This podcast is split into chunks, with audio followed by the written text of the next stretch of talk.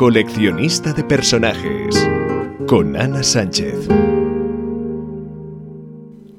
Bienvenidos a Coleccionista de Personajes, un podcast en donde hablamos de literatura, en particular de personajes maravillosos que nos han hecho que los sintamos reales, hasta el punto de sentirlos parte de nuestra vida. Si quieres saber más de mí y de qué va este podcast, te invito a que escuches el primer episodio en el que te cuento quién soy y qué puedes esperar en este espacio. El personaje de hoy es la violencia de género en la saga Millennium del autor Stieg Larsson. Larsson es claro sobre el tema de sus novelas desde el primer título con el que hace toda una declaración de intenciones. Los hombres que no amaban a las mujeres. Formalmente sus libros tienen dos personajes centrales, Mikkel Blomkist y Lisbeth Salander. Mikkel es un periodista investigativo casado con su oficio, un amigo leal hasta la médula y un ser altamente promiscuo, pero al mismo tiempo supremamente respetuoso de las mujeres. De hecho, hay un momento en el que él nos cuenta que en términos de relaciones, él prefiere que el primer paso lo den las mujeres y no trata de imponer nunca su opinión, aunque esté seguro de que tenga la razón. Son varios los casos en que espera a que sea Lisbeth quien decida, ya que los efectos de las decisiones le corresponderán a ella. Por su parte, Lisbeth es un genio a la que la vida ha tratado como una patada y la ha llevado a convertirse en un ser profundamente desconfiado, una mujer con una escala del bien y del mal absolutamente personal y relativa y que es muy consciente de las consecuencias que pueden traer sus decisiones, porque las ha vivido. Es una mujer a la que las autoridades la incomodan porque siempre le han fallado. Estos libros me los he leído dos veces, la primera, cuando salieron a comienzos de siglo, uy, suena esto muy antiguo, pero es súper válido, y los escuché en la última semana. La primera vez me quedé en las tramas que van de crímenes, investigaciones, que son unos thrillers y que son muy buenos, que me emocionaron particularmente, porque alguna vez soñé con ser periodista y lo que se ve en estos libros es justo lo que me imaginaba. Al caer de nuevo en mis manos, esta vez mi visión es otra, una visión marcada por otro contexto, yo no soy la que era en 2003 ni el mundo es el mismo, pero desde una perspectiva más consciente con temas como el Me o del análisis constante que hemos visto de la violencia de género. Y terminé leyéndolos con otra mirada, y para mí la protagonista es la violencia de género. Pasemos al anuncio de spoilers. Hoy particularmente me dan igual, así que habrá seguramente muchos. Empecemos por lo básico. Lisbeth Salander fue víctima de un grupo de hombres que definieron que su seguridad y su bienestar no eran tan importantes como las de su padre, Alexandre Sarachenko. Un espía ruso que desertó en los años 60 y para ello decidieron mirar hacia otro lado mientras Sarachenko desbarataba a golpes a la mamá de sus hijas, a la que no paraba de llamar puta. Y acá voy a hacer una pausa para hablar del significado que se le da al término. Así como los bogotanos usamos la palabra marica como una coma con valor de símbolo de exclamación sin querer insultar, en estos libros muchos de los personajes se refieren a la palabra puta no como una referencia a la prostitución, sino como un sinónimo de mujer de menos valor. Cuando quieren justificar sus acciones, definir que sus conductas son excusables, convierten a las mujeres en cosas con la palabra puta.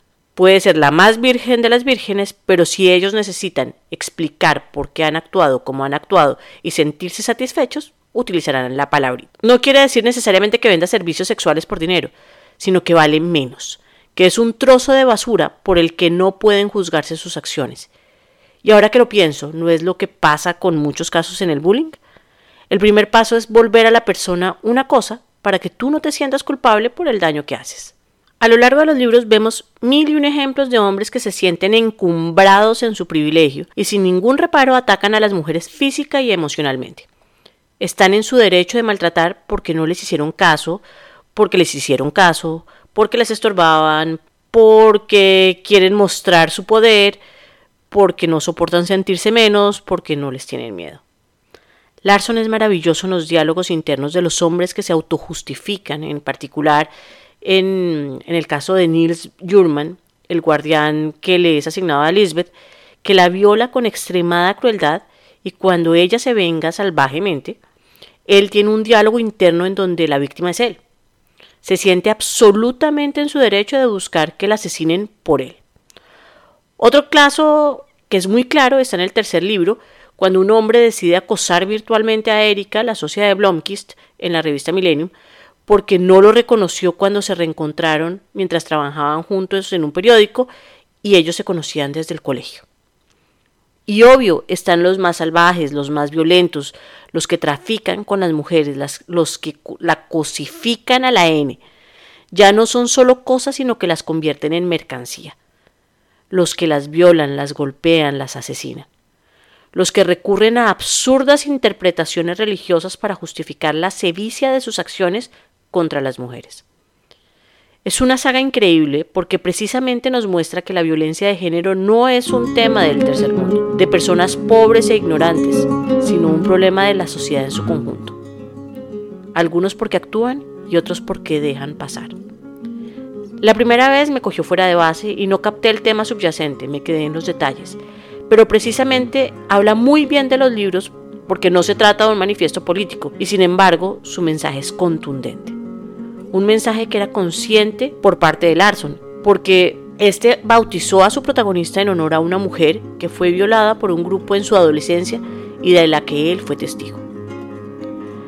Termino hoy con una nota de pie de página. Me iba a escuchar los tres libros que se escribieron en nombre de Larson después de su muerte, y logré avanzar en el primero, aunque no terminarlo. Está bien escrito, pero esos seres que aparecen en el libro no son ni Mikkel ni Lisbeth solo comparten sus nombres. Una nota adicional. Para facilitar la comunicación creé un canal en Telegram que es coleccionista de personajes, obviamente, donde me encantará recibir sus comentarios. Creo que hará más fácil poder responder rápidamente a los comentarios que me hagan. Y en este punto diría que nos vemos la próxima semana. Pero gracias al coronavirus, nos vemos en esta misma semana.